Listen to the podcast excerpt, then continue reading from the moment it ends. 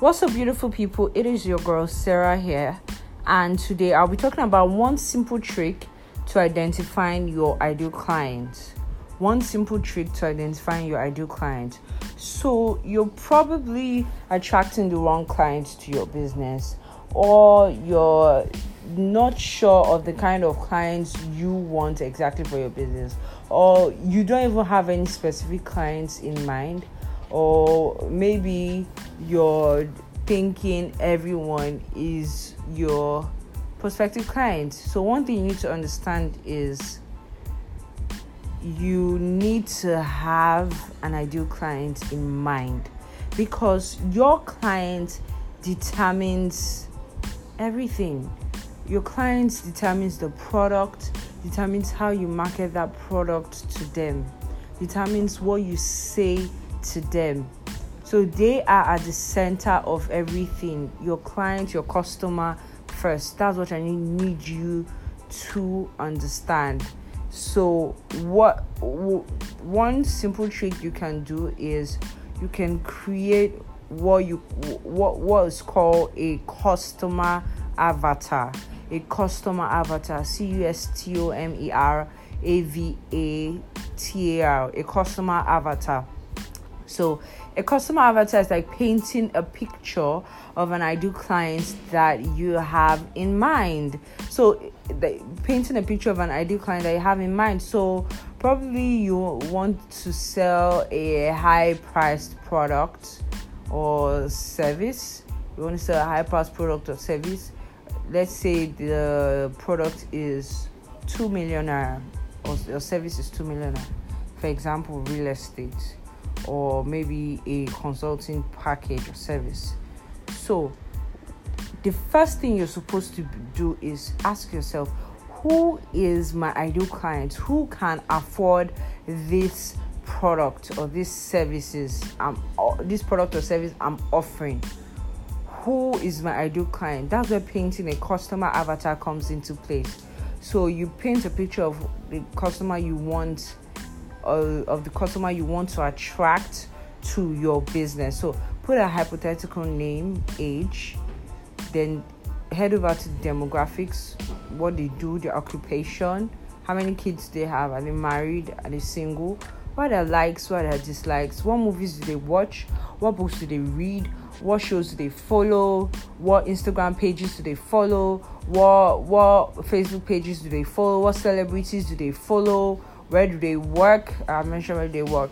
So you list all of that like you're painting a real life picture of an ideal customer that can afford that product of yours. Then talk then talk list out the problems your ideal client is facing concerning your business.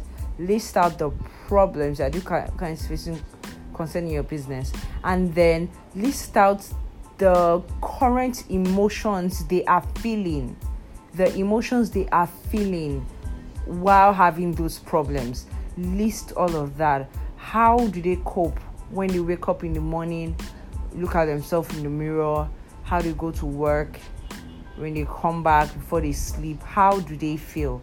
And then list out the emotions they would feel when your business, when your product, when your services solve their problem, how would they feel? They'll probably feel excited, out of this world, more confidence, more courageous.